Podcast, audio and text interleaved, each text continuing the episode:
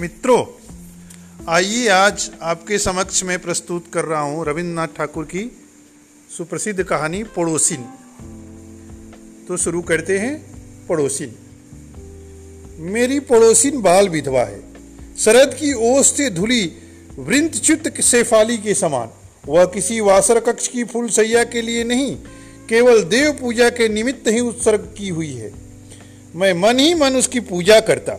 उसके प्रति मेरे मन का जैसा भाव था, उसे पूजा के अतिरिक्त किसी अन्य सहज शब्द द्वारा प्रकट करना नहीं चाहता। दूसरे के पास तो नहीं ही, उसके पास भी नहीं। मेरा अंतरंग प्रिय बंधु नवीन माधव, वह भी कुछ नहीं जानता था। इस प्रकार अपने इस गंभीरतम आवेग को गोपन रख निर्मल बनाए हुए था। इससे मैं कुछ गर्व का अनुभव करता। किंतु मन का वेग पहाड़ी नदी के समान अपने जन्म शिखर पर आबद्ध होकर नहीं रहना चाहता। किसी न किसी उपाय से बाहर निकल आने की चेष्टा करता है। सफल न होने पर हृदय में वेदना उत्पन्न करता रहता है। इसलिए सोच रहा था, कविता में अपने भाव प्रकट करूँगा, पर लेखनी कुंठित थी। किसी भी तरह वह अग्रसर होना नहीं चाहती थी। और आश्चर्य की बात यह थी कि ठीक उसी समय मेरे बंधु नवीन माधव पर अकस्मात प्रचंड वेग से कविता लिखने की सनक सवार हुई। सहसा ही फट पड़े भूकंप के समान। उस बेचारे पर ऐसी देवी विपत्ति पहले कभी नहीं आई। अतः वह इस अभिनव आंदोलन के लिए लेस मात्र भी प्रस्तुत नहीं था। उसके हाथ में तब छंद, तुक वगैरह कुछ भी मौजूद नहीं था तो भी वह हतोत्साह नहीं हुआ। यह देखकर मैं आश्चर्य में पड़ गया। कविता ने जैसे बुढ़ापे की दूसरी पत्नी के समान उस पर पूरी तरह अधिकार जमा लिया था।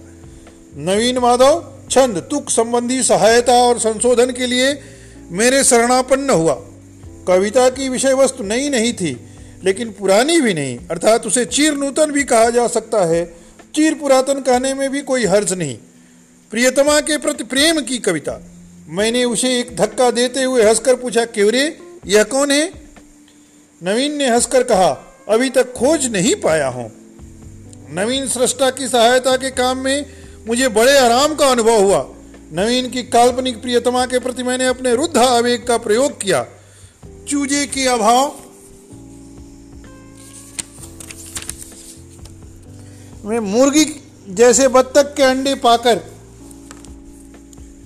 भी पंख को फैला देती है ठीक वैसे ही अभागा में नवीन माधव के भावों को अपने हृदय की गर्माहट से दबाकर बैठ गया। और नाड़ी के लेख की इतने प्रबल वेग से सुधारने लगा कि करीब पंद्रह आने वह मेरा ही लेख हो गया। नवीन विस्मय के साथ कहता, ठीक, यही बात मैं कहना चाहकर भी कह नहीं पाता था, पर तुम्हारे पास ये सारे भाव कहाँ से आज जुटते हैं? मैं कवि के समान उत्तर देता, कल्पना से। कारण, सत्य निरव कल्पना ही घटना मुखर है। सत्य भाव स्रोत को पत्थर के समान दबाए रखती है, कल्पना ही उसके पथ को उन्मुक्त कर देती है। नवीन ने गंभीर चेहरा बनाकर कुछ सोच कर कहा, ऐसा ही तो देख रहा हूँ, ठीक ही है। फिर कुछ देर तक सोचने के बाद बोला, ठीक, बिल्कुल ठीक। पहले ही कह चुका हूँ कि मेरे प्रेम में एक कातर संकोच था, इसलिए अपनी कलम से किसी भी तरह कुछ नहीं लिख पाया। नवीन को पर्दे की तरह बीच में रखकर ही मेरी लेखनी मुँह खोल सकी। ये लेख मानो रस से भरपूर गर्मी से फटने लगे। नवीन बोला यह तो तुमने ही लिखा है, तुम्हारे नाम से प्रकाशित करूँ? मैंने कहा, खूब कहा यह तो तुम्हारा ही लेख है, मैंने तो बस थोड़ा बहुत बदल भर दिया है। क्रमशः नवीन की भी यही धारणा बनी।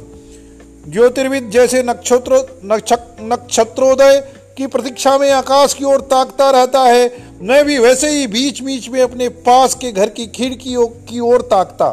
मैं इस बात से अस्वीकार नहीं कर सकता। भक्त का यह व्याकुल दृष्टिपात कभी कभी सार्थक भी होता। उस कर्म योग रता ब्रह्मचारिणी के सौम्य मुख स्त्री से शांत, स्निग्ध ज्योति प्रतिबिंबित हो क्षण भर में मेरे समस्त चित्त क्षोभ का दमन कर देती। लेकिन उस दिन सहसा ही यह क्या देखा? मेरे चंद्रलोक में अभी भी अग्नि उत्पाद शेष है। वहाँ की जन शून्य जन्य शून्य समाधि मग्न गिरी गुफा में समस्त वह निदाह क्या अभी भी संपूर्ण निर्वापित नहीं हुई है? उस दिन बैसाख की दोपहरी में आकाश के उत्तर पूर्व कोने में बादल सघन होते जा रहे थे। उस आसन्न झंझा के मेघ विच्छुरित रुद्र दीप्ति में मेरी पड़ोसिन अपनी खिड़की पर अकेली खड़ी थी। उस दिन उसकी शून्य निविष्ट घनी काली दृष्टि में कैसी सुदूर प्रसारित सघन वेदना दिखी। है अभी मेरे ऊपर चंद्रलोक में ताप है, अभी भी वहाँ गर्म निश्वास बह रही है। देवता के लिए मनुष्य नहीं, मनुष्य के लिए देवता है। उसकी उन दोनों आँखों की विशाल व्याकुलता उस दिन की उस आंधी के आलोक में व्यग्र पक्षी के समान उड़ चली थी। स्वर्ग की ओर नहीं, मानव हृदय नीड की ओर। उत्सुक आकांक्षा और दीप्त दृष्टिपात को देखने के बाद से अशांत चित्त को स्थिर बनाए रखना मेरे लिए दुस्साध्य हुआ। तब केवल दूसरे की अपक्व कविता संशोधित कर तृप्ति नहीं मिली। एक किसी प्रकार का कार्य करने की चंचलता जगी। तब मैंने संकल्प किया कि बंगाल में विधवा विवाह का प्रचलन करने के लिए अपने पूरे प्रयत्नों का प्रयोग करूँगा। केवल भाषण और लेख ही नहीं, आर्थिक सहायता के लिए भी आगे बढ़ा। नवीन मेरे साथ तर्क करने लगा। उसने कहा चीर वैधव्य में एक पवित्र शांति है। एकादशी की क्षीण ज्योत्सना लोकित समाज भूमि के समान एक विराट विराट रमणीयता है। विवाह की संभावना मात्र से ही क्या वह नष्ट नहीं हो जाती है? ऐसी कवित्व भरी बातें सुनते ही मुझे क्रोध आता। दुर्भिक्ष में जो व्यक्ति सुख कर मर रहा है, आहार पुष्ट व्यक्ति उसके पास यदि खाद्य की स्थूलता के प्रति घृणा प्रकट करता हुआ, फूल की सुगंधि और पक्ष के गान से मुमूर्ष का पेट भराना चाहे तो वह कैसा लगेगा? मैंने क्रोध से कहा, देखो नवीन, कलाकार यह कहता है, दृष्टि की दृष्टि से टूटे पुराने घर का भी अपना एक सौंदर्य है। लेकिन उस घर को केवल चित्र की दृष्टि से देखने से नहीं चलता, उसमें रहना पड़ता है। इसलिए कलाकार जो भी कहे, उसकी मरम्मत की आवश्यकता है। वैधव्य को लेकर तुम तो दूर से अच्छी खासी कविता लिखना चाहते हो। लेकिन उसमें एक आकांक्षापूर्ण मानव हृदय अपनी विचित्र वेदना को लेकर वास कर रहा है, उसे स्मरण रखना हमारा कर्तव्य है। सोचा था, नवीन माधव को किसी प्रकार भी दल में खींच नहीं सकूँगा, इसलिए उस दिन कुछ अधिक गर्माहट से बातें की थी, पर अचानक देखा, मेरे भाषण के अंत में नवीन माधव ने गहरी उसास भरकर मेरी सारी बातें मान ली। बाकी और भी बहुत सी अच्छी अच्छी बातों के कहने का अवसर ही नहीं दिया। एक सप्ताह के बाद नवीन ने आकर कहा, तुम यदि सहायता करो तो मैं एक विधवा से विवाह करने के लिए तैयार हूँ। मैं इतना खुश हुआ कि मैंने नवीन को गले लगा लिया और बोला, इसमें जितने रुपए खर्च होंगे, मैं दूँगा। तब नवीन ने अपना इतिहास बताया। तब मैं जान पाया कि उसकी प्रियतमा काल्पनिक नहीं है। कुछ दिनों से एक विधवा स्त्री से वह दूर से ही प्रेम करता, किसी के सामने उससे प्रकट नहीं किया है। जिस मासिक पत्रिका में नवीन उर्फ़ मेरी कविताएँ प्रकाशित होती, वे पत्रिकाएँ यथास्थान पहुँच जाती। कविताएँ बेकार नहीं गईं। बिना मिले चित्त आकर्षण का एक उपाय मेरे बंधु ने ढूंढ निकाला। पर नवीन का कहना है कि उन्होंने किसी षडयंत्र से ये सारे कौशल नहीं अपनाए हैं। यहाँ तक कि उन्हें विश्वास था कि विधवा पढ़ना नहीं जानती।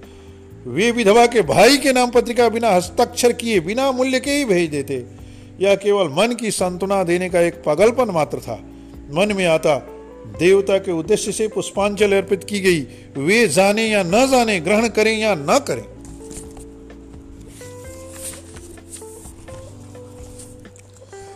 अनेकानेक बहानों से विधवा के भाई के साथ नवीन ने जो मैत्री स्थापित कर ली थी, नवीन कहते हैं, उसमें भी कोई उद्देश्य नहीं था। जिससे प्यार किया जाता है, उसके निकटवर्ती परिजनों का संग भी मधुर लगता है। आखिरकार उसके भाई के कठिन रोग को लेकर बहन के साथ कैसे मुलाकात हुई, वह लंबी बात है।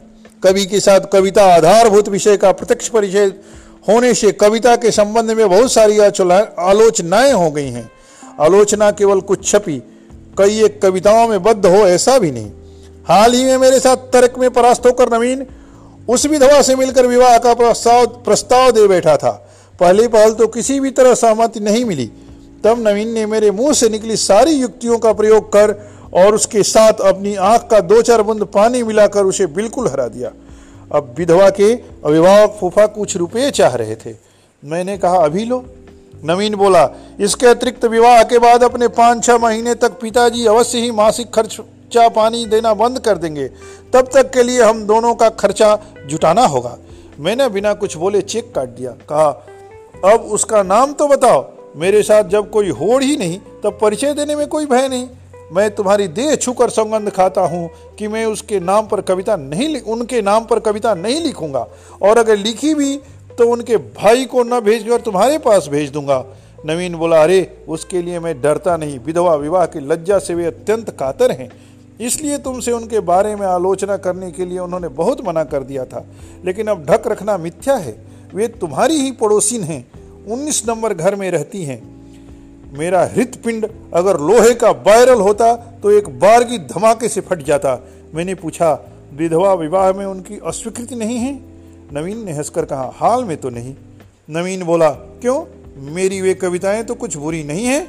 मैंने कहा, केवल कविता पढ़कर ही वे मुग्ध हैं। किसे धिक्कारा? उन्हें न अपने को और न विधाता को, लेकिन धिक्कार है। मित्रों इसी के साथ यह कहानी समाप्त हुई। फिर अगले किसी साहित्य कृति के साथ आपसे मिलूँगा। मैं शिवानंद मिश्र, पुस्तकालयाध्यक्ष, केंद्रीय विद्यालय इपको गांधीधाम से। बहुत बहुत धन्यवाद मित्रों, ये मेरी कहानी पढ़ने के लिए।